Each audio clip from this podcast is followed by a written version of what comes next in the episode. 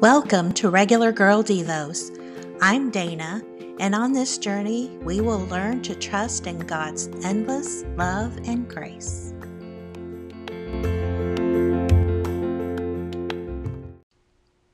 Like a time machine, does a song transport you to a specific memory? Whenever I hear Bobby Vinton's Roses Are Red, I am instantly sitting in front of our family console record player as I create beautiful paint by number artworks from my TV tray studio. I can still smell the paint.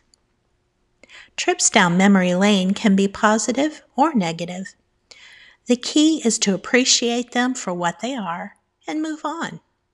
Don't get stuck in glory days. If we linger too long, our minds dramatize or romanticize memories, and they can skew your judgment or perspective. God is in the present. He is finished with the past, and He already knows the future. He is working, guiding, and loving you in this present moment. Enjoy your happy memories when they surface. Learn from past mistakes with the reassurance of God's grace and mercy. Our scripture today is Job 8 7 in the English Standard Version, and it says, And though your beginning was small, your latter days will be very great.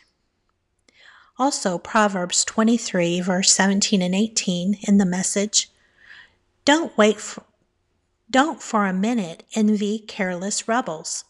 Soak yourself in the fear of God. That's where your future lies. Then you won't be left with an armful of nothing.